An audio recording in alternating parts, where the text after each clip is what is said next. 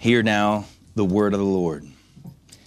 And you were dead in your trespasses and sins, in which you formerly walked according to the course of this world, according to the prince of the power of the air, and of the spirit that is now working in the sons of disobedience. Among them, we too all formerly lived in the lusts of our flesh, indulging the desires of the flesh and of the mind, and were by nature children of wrath, even as the rest. Amen. Please be seated. The grass withers and the flower fades, but the word of the Lord stands forever. Let me pray for us. Father, we ask now that you would guide and oversee the preaching of your word. Would we ask that you would open our eyes to behold wonderful things in this text, where it would seem as if there is very few to be spoken of as wonderful in these verses. Let us not miss what you have in this text for us. Let us grasp it all. Lord, this text stands with every other jot and tittle, every crossed T and dotted I in the Bible as fully inspired, breathed out by you. And just as we want to experience and to take home the fullness of all of those passages, we long for that to be true today of these three verses.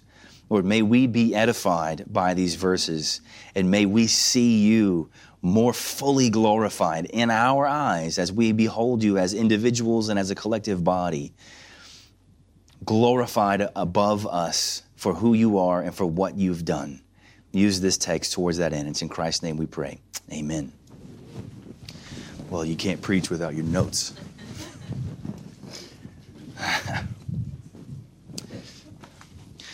well, kids, we're glad that you're staying in here with us. And like I told you a couple of weeks ago, we want you to listen for words that you didn't know before and ask your mom and dad about them when you get home or pay and pay attention for things or ideas or concepts that you've never heard.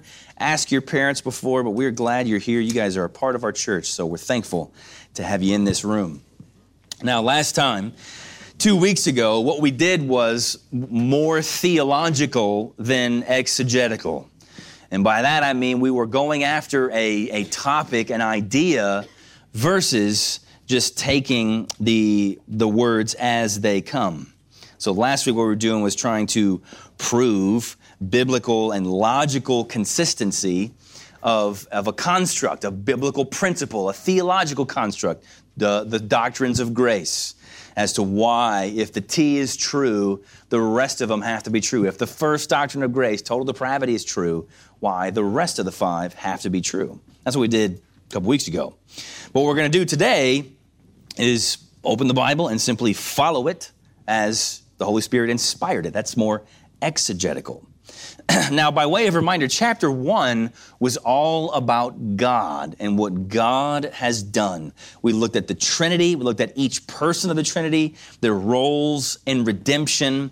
That's what we saw in chapter one. Chapter two is about us. I mean, it's also about God. Everything is about God, but it's about us. And it turns to the question of if, if that's what God did in salvation, Father, Son, and Holy Spirit, who did He do that for? And how did it happen for them? Why did they need it?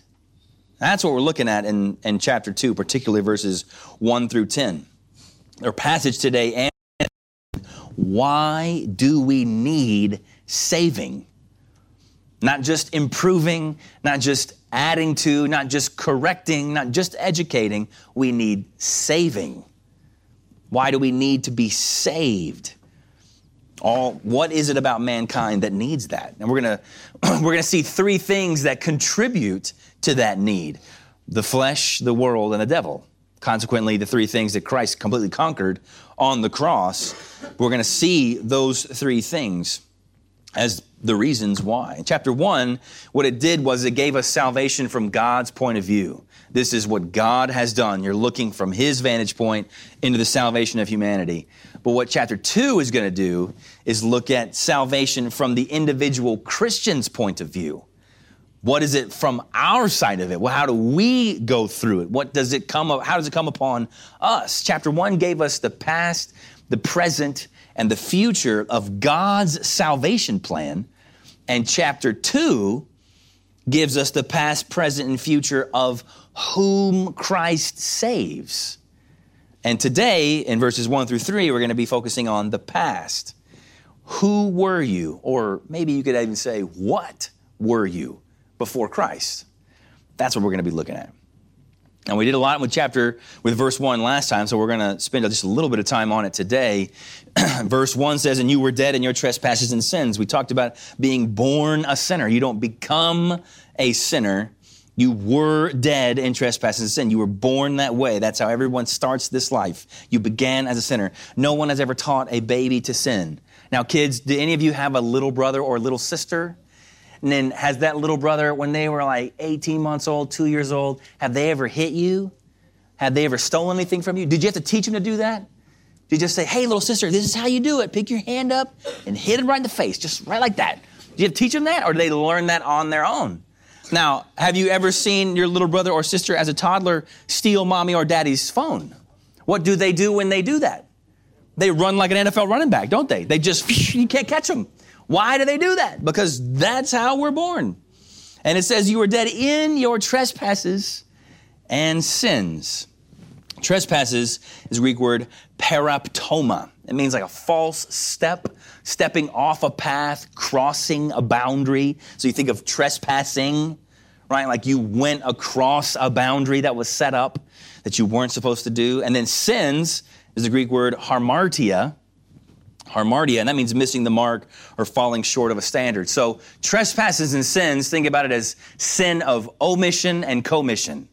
Things that you were supposed to do that you didn't do, and things that you did do that you weren't supposed to do. Or you think about it like this you're violating God's law and you're failing to live up to it. You're not as holy as God's law says you should be, and you keep doing the opposite of it at the same time. You're not living up to it and you're, and you're violating it at the same time. That's what trespasses and sins, meaning that you are utterly unable to please God. That was kind of the focus of, of a couple weeks ago. Utterly un- unable, the total inability. So we looked at the first fact is that no one can please God. No one can come to Christ upon their own power. No one. You're spiritually hopeless. The book of Ephesians tells us that. Chapter 2, a little bit later, verse 12, says, Remember that you were at that time separate from Christ. So at that time, when you're separate from Christ, what are you? This is what it says. You're excluded from the commonwealth of Israel. You're not a part of the people of God. Strangers of the covenants of promise. God has made no promise to you. You have no hope and without God in the world. That's our status before Christ. You are spiritually hopeless. Spiritual death is true hopelessness. No confidence of assurance of a blessed future reality. And that's what hope is. When we say hope, we have to define it as the Bible defines it. Hope is not just a uh, wishful thinking. Hope is a confident assurance of a future reality. And if you are hopeless, you have no assurance. The Bible gives you no promise, no guarantee, no positivity of a future blessed reality. Hopelessness. And then what are you dead in? You're dead in sin. You remember we talked about back forever ago when we did the overview of Ephesians? One of the phrases that we're constantly looking for is in Christ. In Christ, in Christ, who are we in Christ? That, that massive theological concept. Well, before that, you are in sin and you are not in Christ. That's the outside of all that is blessed and good and swallowed up in all that is wretched and evil. To be in sin versus being in Christ. Now you gotta ask Paul, you just started off this letter just wonderfully, man. It sounded so good. Everything you were saying was just, I'm praying for you guys. I'm thankful for you. Here's what God has done. Here's, here's the gloriousness of His grace in the Father and the Son and the Holy Spirit. Here's my prayer for you that you would continue to be enlightened. And then you turn the corner into chapter two and it says, and you were dead. Wait, wait a minute. What? We were just talking about Jesus and his body and that he's the head and we're, we're the body, but then you would go like right at the throat, like you were dead? Why bring that up? Why say it like this? Why not start the letter here? Why start out great and you got my interest and then now you slam the door on me? Why structure it like this? Bring us back down. It is because the church needs a regular reminder of what she once was in order to consistently worship God for what He always is. We need a regular reminder of what we once were so that we can consistently worship God for what He always is. Let me give you a, a, a, passage that I'm pretty sure nobody has read recently. Things that get buried in the major prophets and the minor prophets, there is gold in those hills.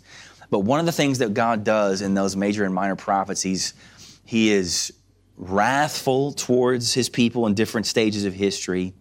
There's also gospel promises that come from those books. You think of like Joel 2 and Isaiah 7, 9, 11. But he also is instructing his people and reminding them of who they were. And he's doing it directly, speaking straight through the prophet. Now, he's speaking, the text we're going to look at, it's kind of a little bit longer, but it's worth reading. Ezekiel 16, he's speaking through Ezekiel to his people, reminding them who they were, and he's giving them a picture of being a, a, a baby, an infant, newborn baby girl. That that's how he describes the, pe- the, the people of Israel before they were his. Let me just follow along with me. This is a little bit longer, but it's worth reading. Ezekiel 16, 3, Ezekiel's told to say, Thus says the Lord God to Jerusalem, Your origin and your birth are from the land of the Canaanite. Your father was an Amorite and your mother a Hittite. As for your birth, on the day you were born, your navel cord was not cut, nor were you washed with water for cleansing. You were not rubbed with salt or even wrapped in cloths. No eye looked with pity on you to do any of these to have compassion on you. Rather, you were thrown out into the open field, for you were abhorred on the day you were born. When I passed by you and saw you squirming in your blood, I said to you while you were in your blood, Live. Yes, I said to you while you were in your blood, live. I made you numerous like plants of the field.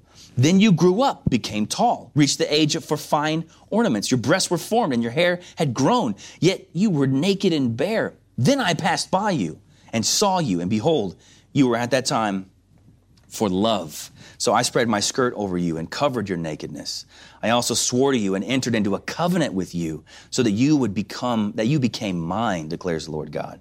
Then I bathed you with water, I washed off your blood from you and anointed you with oil.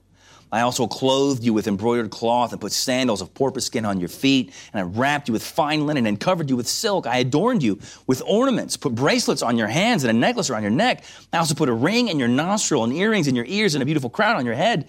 Thus, you were adorned with gold and silver, and your dress was of fine linen, silk, and embroidered cloth. You ate fine flour, honey, and oil. So you were exceedingly beautiful and advanced to royalty.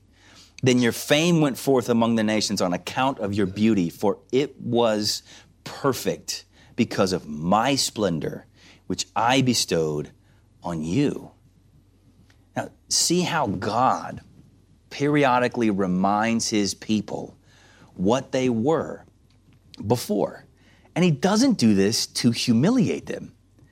He doesn't do this to do anything but to stimulate them to praise, to praise and faithfulness. Asking them, How are you now clean? How, how are you clothed with silk and linen now?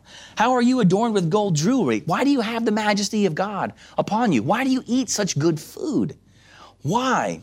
Because God went and found you when you were a discarded infant, just thrown into the woods. I mean, the imagery is so graphic and so gut wrenching that to see a baby infant with the umbilical cord still attached, just covered in blood out in the field, that's what you were when God found you and He reminded you of all of that because what are you now?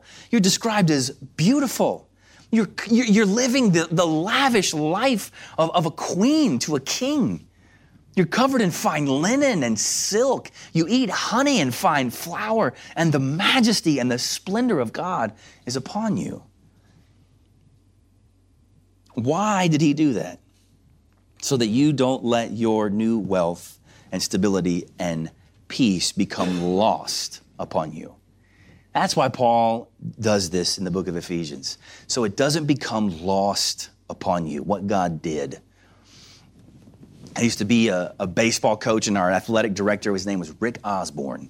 He grew up in West Texas, poor as dirt, just you know, working blue collar jobs. Finally got educated. Then he, or he, or he grew up in northern Louisiana, and then he got educated. And then he moved to West Texas, found a way to work his ladder up to uh, work in this oil company, and he started doing really well for his life. And then he just kind of retired from that and just coached for free, coached baseball and athletic director at this little Christian school. And he was telling me one time of this story. He has his oldest daughter, Shelby. She uh, was 16, and you know when you get about 16, you think that you're a genius. A few 16 year olds in here, you're not. Just just so you know. But you think that you are, and even if I tell you that, you're still going to believe it. So, good luck. I thought it too. And Shelby thought she was a genius, and so she's coming to wrestle with the issues, you know, of the day, reading newspapers and, you know, engaged with all these things. This is before blogs and Facebook and stuff.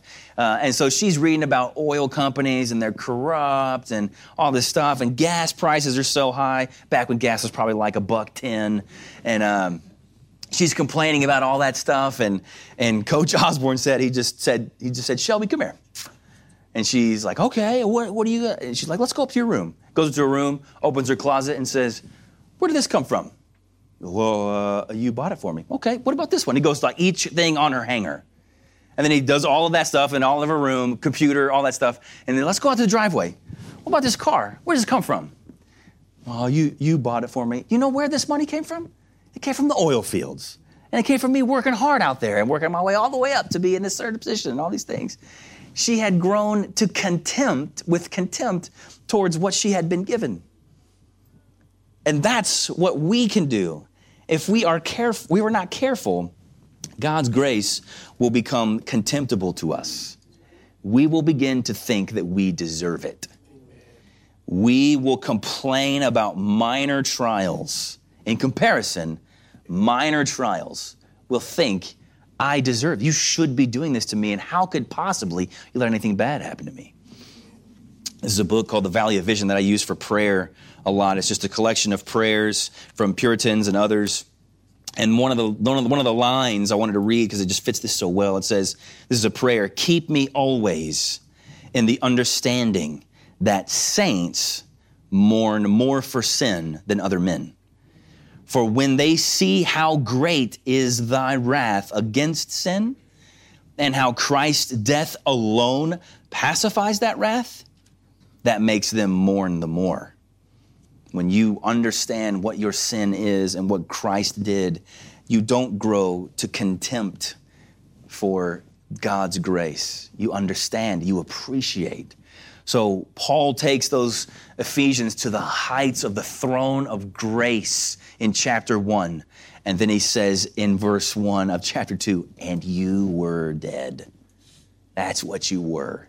You can't forget this. But he goes on. They need to understand more. What Ephesians chapter 2, verses 1, 2, and 3 is, is essentially a condensed version of Romans 118 through 320. It's just squished into three verses, what was in three chapters in Romans. But in verse 2, it says, In which you, the sins and trespasses, in which you formerly walked according to the course of this world, according to the prince of the power of the air, of the spirit that is now working in the sons of disobedience. So now we've entered into a new realm. What we looked at in verse 1 was total inability. You cannot do anything.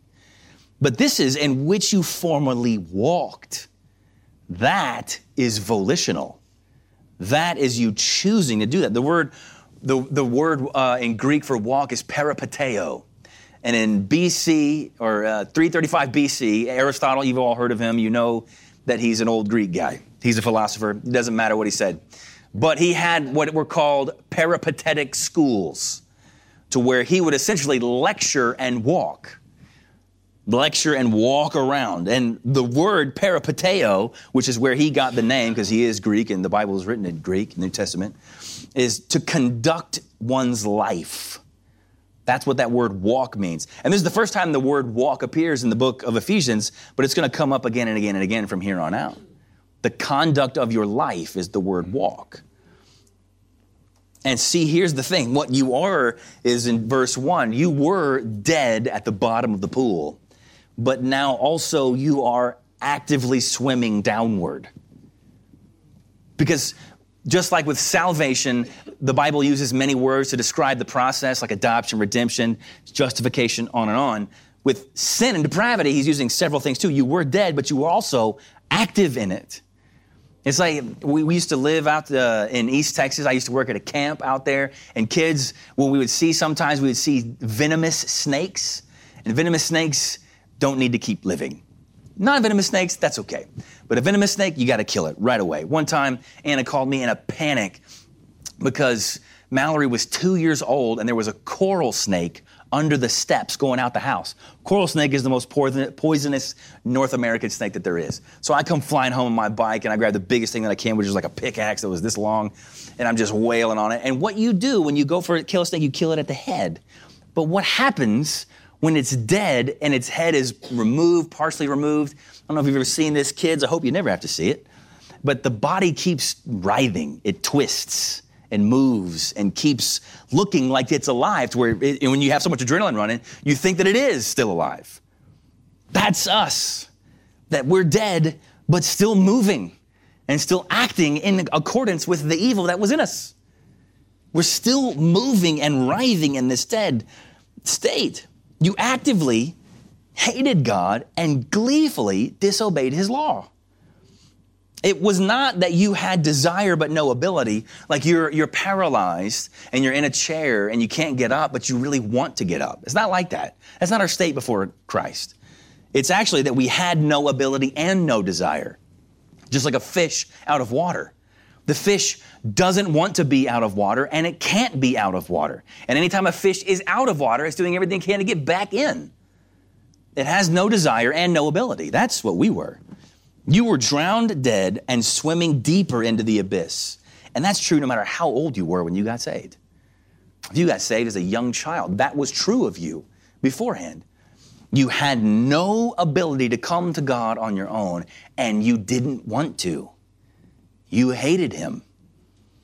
That's how it goes. Look at the verse, verse 2. Which you formerly walked according to something, according to the course of this world. There's enemy number one the course of this world. You loved everything that the world did and offered. Which is what? According to James 4 4, you adulteresses, do you not know that the friendship with the world is hostility towards God? Therefore, whoever makes himself or wishes to be a friend of the world makes himself an enemy of God. To be joined with the world and to be lockstep following the world means I hate God. That's it. 1 John 2 15 says something similar. Do not love the world nor the things in the world. If anyone loves the world, the love of the Father is not in him. You don't have God's love if you love the world. See, before Christ, nothing that the world did bothered us. We loved it. And even if it wasn't our particular cup of tea, I'm fine with you doing it. And I want you to keep doing it. We loved every sinful thing. We loved its immorality, its debauchery, its wickedness of all kinds. We loved it. We loved the options for sin that it offered to us. Just a, just a smorgasbord, a buffet, whatever you want to do, do it. And we said, Thank you. Yes, I love this, this, and this. And loving the world like that is hatred of God. You can't serve two masters. You can't love the world and love Christ. You can't love sin and love Christ. You'll either love the one, Jesus says, and hate the other, or you will be devoted to the one and be despised by the other. You cannot serve two masters. So if you say, I do love Christ, but what about this sin in my life? Well, I also love that, and I'm not going to give that up. Then you do not love Christ. You hate him. And that's what we all were before conversion, following the course of the world, meaning you're just getting washed downstream. There is nothing in you. You are in an inner tube. You are not in a motorboat. You're just going exactly where it's going. There is no resistance to its current whatsoever. And you're also, enemy number two, an eager serpent of Satan. According to the prince of the power of the air, of the spirit that is now working in the sons of disobedience. The prince of the power of the air is a name for Satan. He's also called in 2 Corinthians 4 4, the God of this world. Peter calls him a roaring lion. Does Satan have power over this world? It's limited, but yes, he does. Think about his offer to Jesus of all the kingdoms in Matthew 4. Is that a legitimate offer?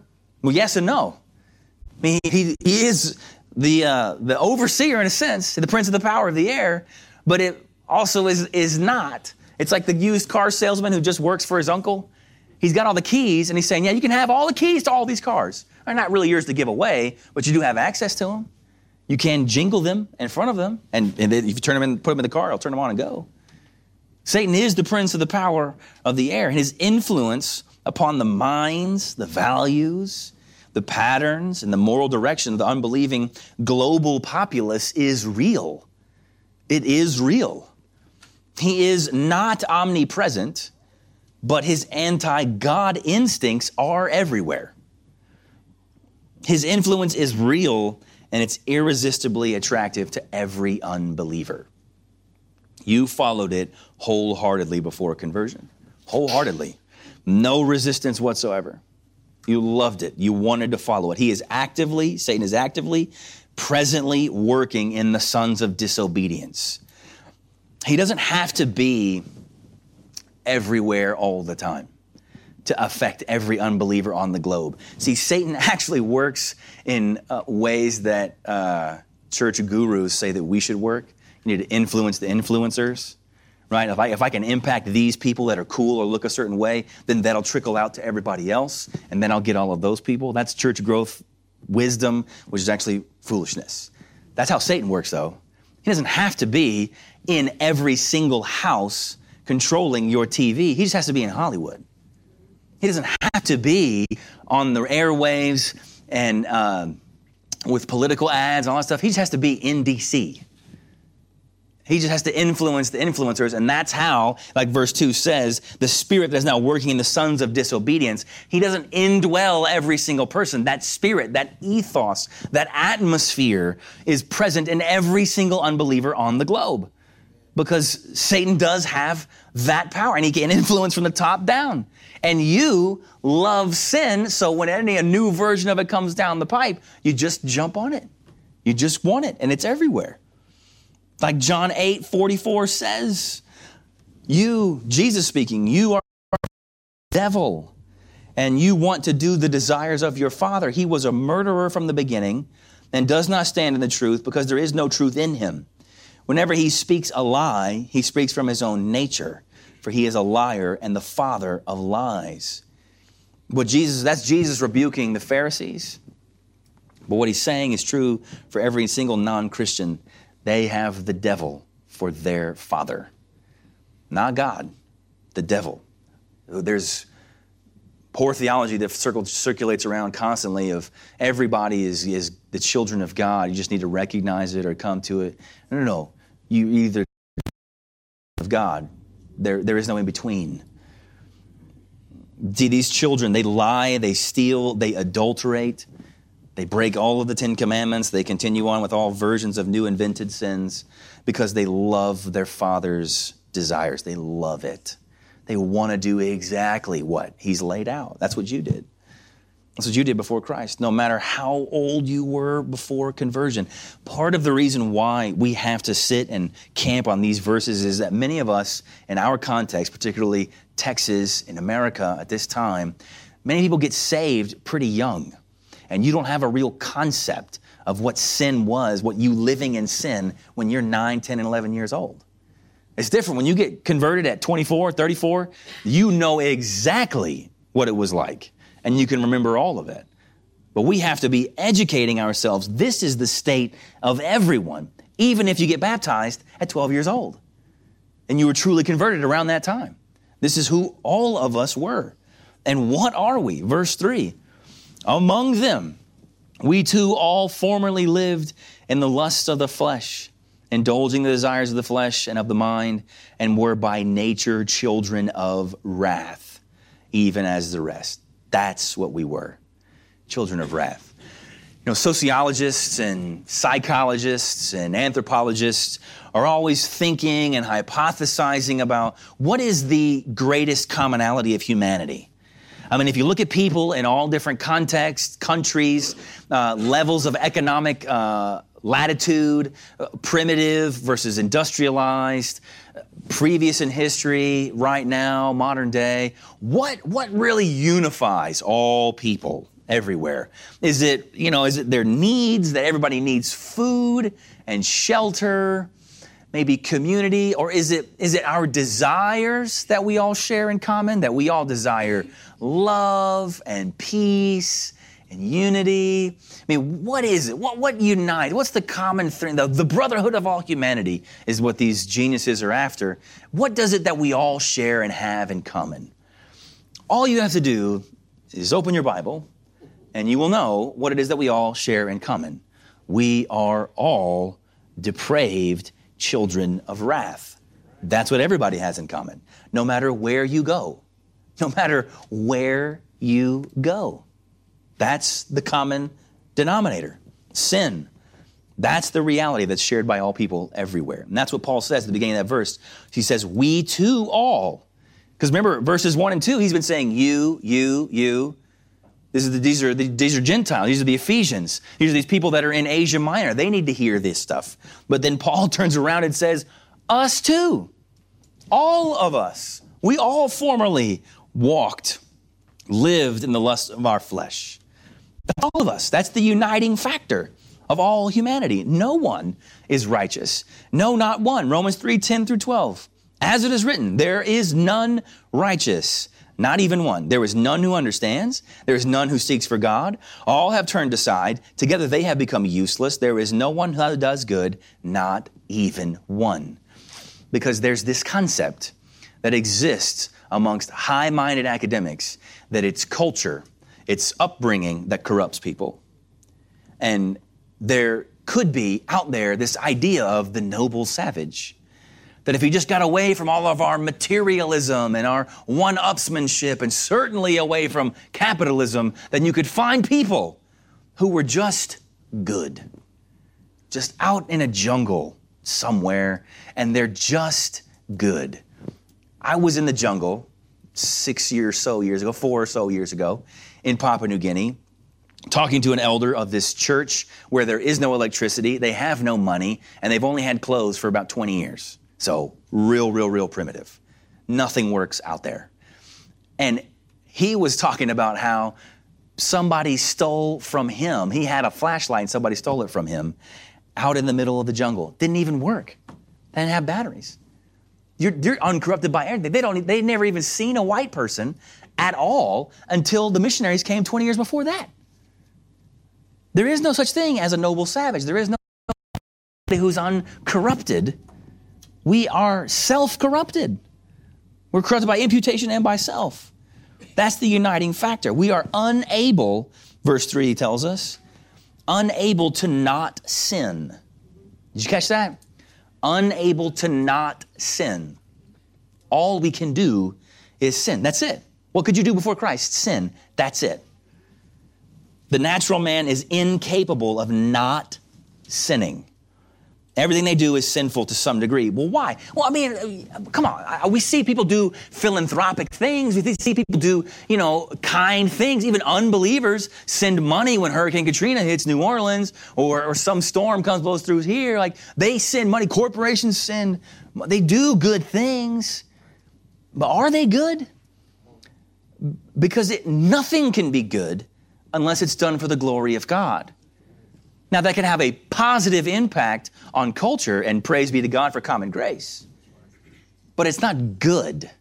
They can't do good. It's still sinful. Why? Because we all know that they did it. Why do we all know that they did it? Because they need you to know that they did it. They get the glory for it. Nothing they do is for the glory of God. All the philanthropy and charity they can do, it's all just filthy rags. Kids, have you ever done been asked to do something by your mom and you didn't really want to do it and you had a really bad attitude doing it. Did that count? In my house, it doesn't count. In my house, my wife says it like this She says, You didn't do that with a happy heart. None of this counts. Your heart behind it matters because you didn't do it because you wanted to please mom and dad. You did it out of spite. And that's us. That's all we can do. That's what Isaiah 64 6 says. For all of us have become like one who is unclean. Our righteous deeds, all our righteous deeds, are like a filthy garment. All of them. Filthy garment. That word filthy is the Hebrew word edah, it means menstruation. You know what that is. It has no redeeming purpose. It is garbage to be thrown away. And those are your righteous deeds. Those are the deeds that you are doing that are actually positive in the culture or in your home. Why would God call good deeds of unbelievers that? These filthy rags, because none of it glorifies God. And God alone is good. And none of it proceeds from faith in God. Anything that a believer does, none of it proceeds from faith in God. And Romans 14, 23 says, whatever is not from faith is sin. Whatever is not from faith is sin. And if you don't have faith in God, then everything that you do is sin. And it's also true because of Hebrews 11, 6. And without faith, it's impossible to please Him. If you don't have faith in Him, it's impossible to please God, no matter what you do, no matter how good it may seem. Natural men and natural women do what they want to do, and all they want to do is sin. Not one molecule of their being wants to obey God or glorify Him. So they don't, and they can't.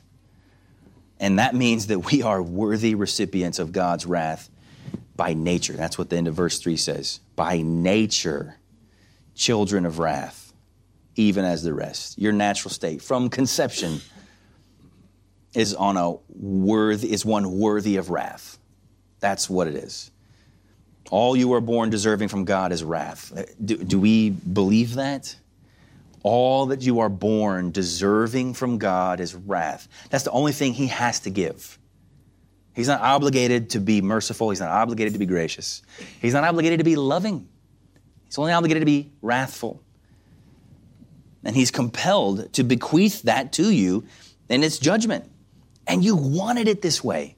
I've been reading the, the biography of Adoniram Judson. He's the first uh, essentially he's the first white missionary to ever go from America overseas. The first missionary ever was actually a freed slave named George Liele, but the first white missionary to ever leave. Adoniram Judson, he goes to Burma, modern day Myanmar, and he's sharing them. It's all Buddhist, and it's uh, terribly disorganized, despotic, uh, a monarch, an emperor who does whatever he wants, and he's telling them about God and he's telling them the realities. They want to listen to him because he's interesting and he's he's kind of a novelty as a uh, as a Westerner there in their country. And he's telling these Burmans about the one true God and an eternal being. They have no concept of that, and they, it sounds so great. But then he talks about when it comes down to it, the reality of heaven and hell. And they're saying, well, if I believe this, I have to leave Buddhism. And like he's like, yeah, you you do. Well, I guess I'd rather be in hell with all my family than be in heaven alone, be with Jesus alone. And I, I talked to, to my neighbor, and he says, Well, yeah, if hell's so bad, then couldn't I do more good there than in heaven? And that's what he said. I mean, this is, this is the reality. Worthy recipients of God's wrath. You, you know that you're under judgment, and you want it that way. You don't care. You're under wrath and you don't care. But God's wrath is not capricious. That's a big fancy word. Kids, ask your parents what it means. It's not a fruit drink.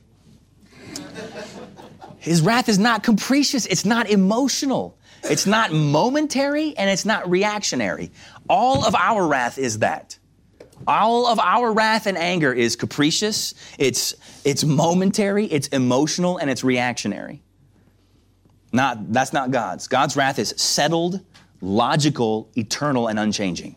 Here's how John Stott defined it God's wrath is God's personal, righteous, constant hostility to evil, his settled refusal to compromise with it, and his resolve instead to condemn it. His wrath is not like our anger. Our anger is reactionary. Something happened that I don't like, and now I'm angry. And it's temporary because as soon as something happens that I do like, my wrath goes away my anger. That's not how God's wrath works. God is eternally settled in his decision to condemn evil. It's not a reaction. It's not, oh, that's why we read Genesis 6. Because when you read that, you think, oh man, they were just so bad. It made finally made God mad enough to do something. That's not how any of this works. Nobody can make God be or do anything. God doesn't respond to anything that we do, good or bad. That's his settled, eternal, unchanging position towards evil, is wrath. That's the only thing that he can be towards it. Evil doesn't make God react.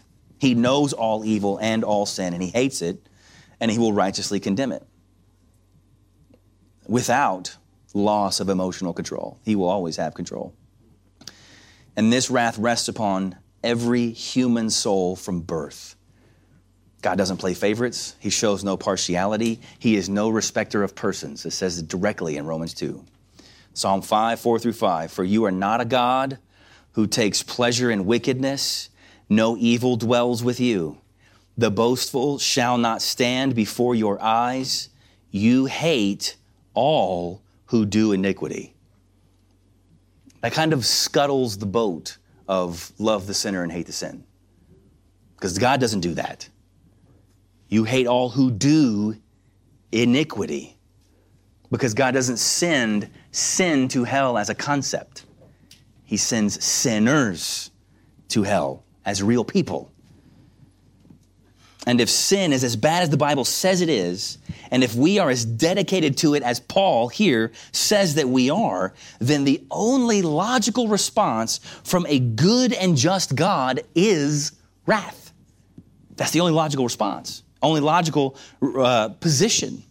It would be a universe without order, without justice, or without righteousness if God didn't have this kind of wrath towards sinners. This is the natural estate of all people. Verses 1 through 3. No exceptions. Is there also no hope? Can any of this be changed? Can it be altered? Can it be pardoned? Is there any possibility of forgiveness or renewal? What can we do? Nothing. You can do nothing.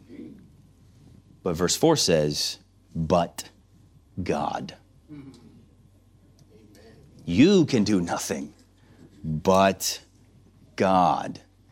If you don't highlight in your Bibles, I understand that. Make an exception. Highlight those two words, but God. See, what you saw in verses 1 through 3 was you and the flesh and the world and the devil and we people and created things and evil, but God. Everything connected to you is nothing but wrath, nothing but sin, nothing but hopelessness, but God. Everything that's connected to the creation that we see, the world, the systems that exist, the human nations, but God. The, the things that we can't see, our own flesh and the, the God of this world, Satan, but God. All of that. And did you see in verses 1, 2, and 3? It's all past tense. Were in verse 1, formerly in verse 2, formerly in verse 3, were in verse 3. All of it's past tense. That's what he's talking to these people about. The only solution to all of this is the unilateral grace of God. Grace is meaningless when sin and depravity and inability are sugarcoated.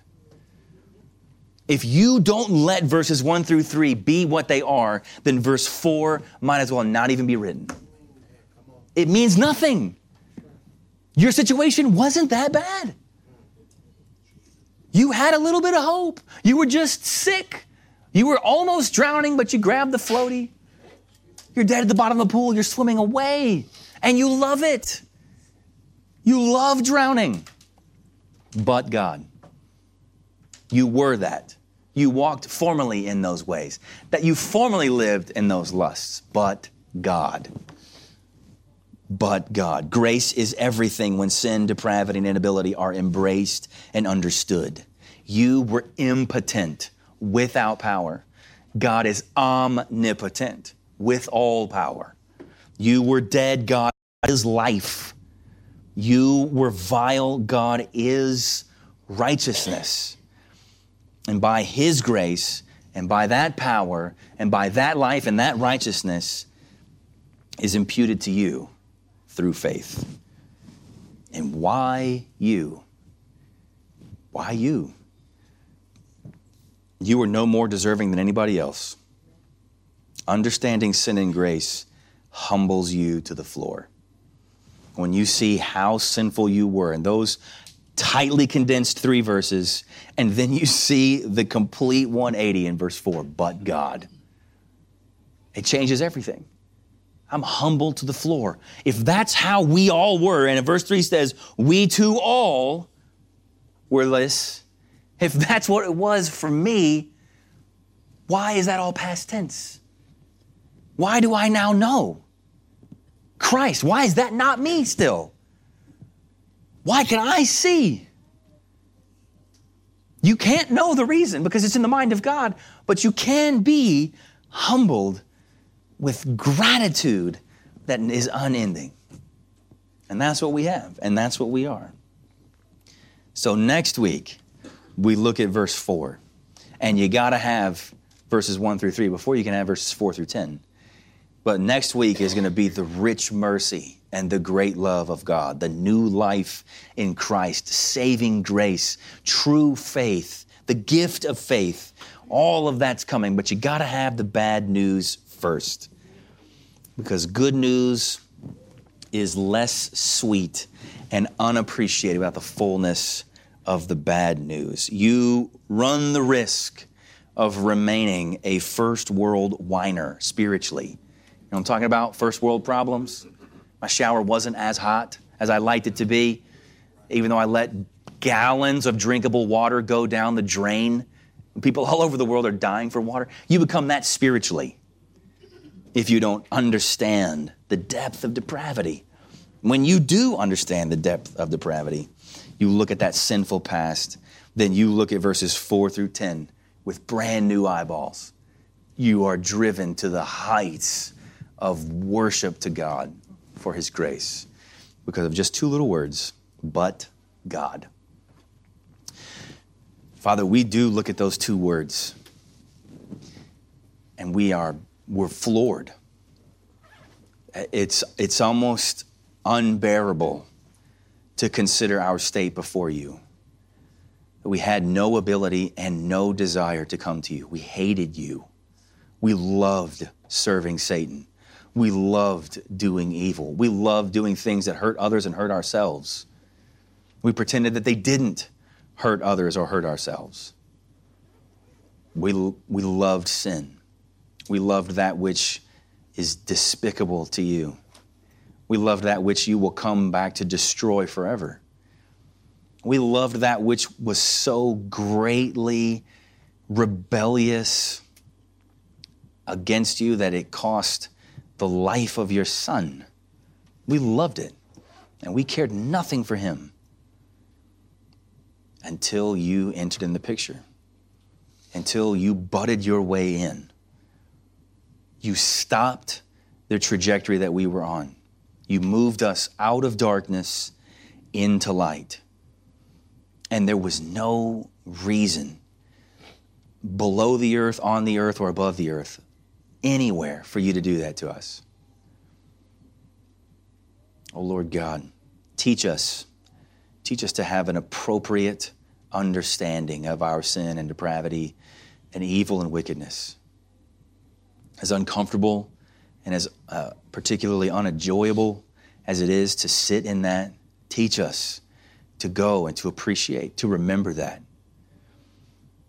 so that we will never lose sight of the glory of the gospel, of your wondrous work of redemption. May it just increase all the more. And as we now, as, as people on the other side of the cross, those of us who have actually repented and trusted in you, as we still sin. May we always remember what we just sang that our sins were many, but your mercy is more. Your mercy is always more. No matter how high those sins get stacked, your mercy is more. So, Lord, we, we need the discipline to not be, uh, to not ignore our sinful past and our still struggle with sin now. We also need your wisdom to not uh, have a morose uh, acquaintance with it where we just sit in it and are depressed.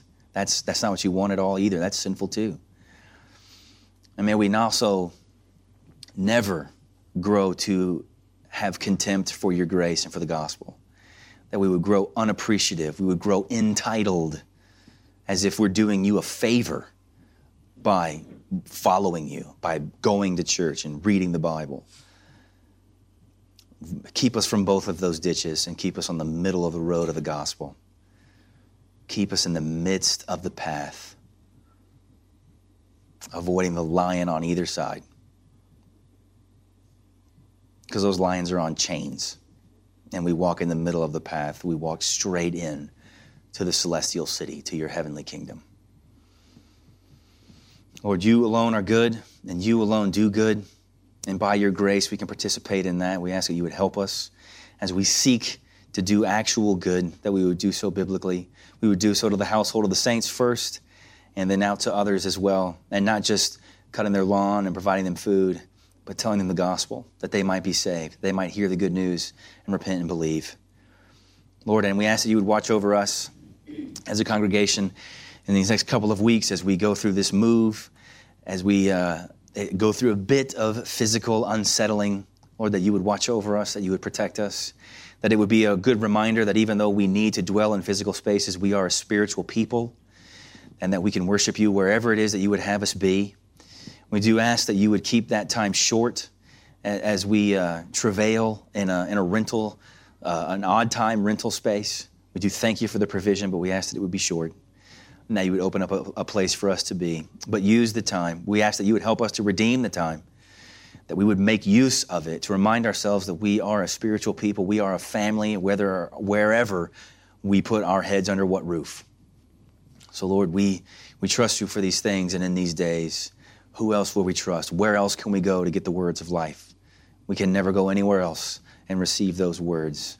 We thank you for our Bibles and for the community of faith and for above all Christ.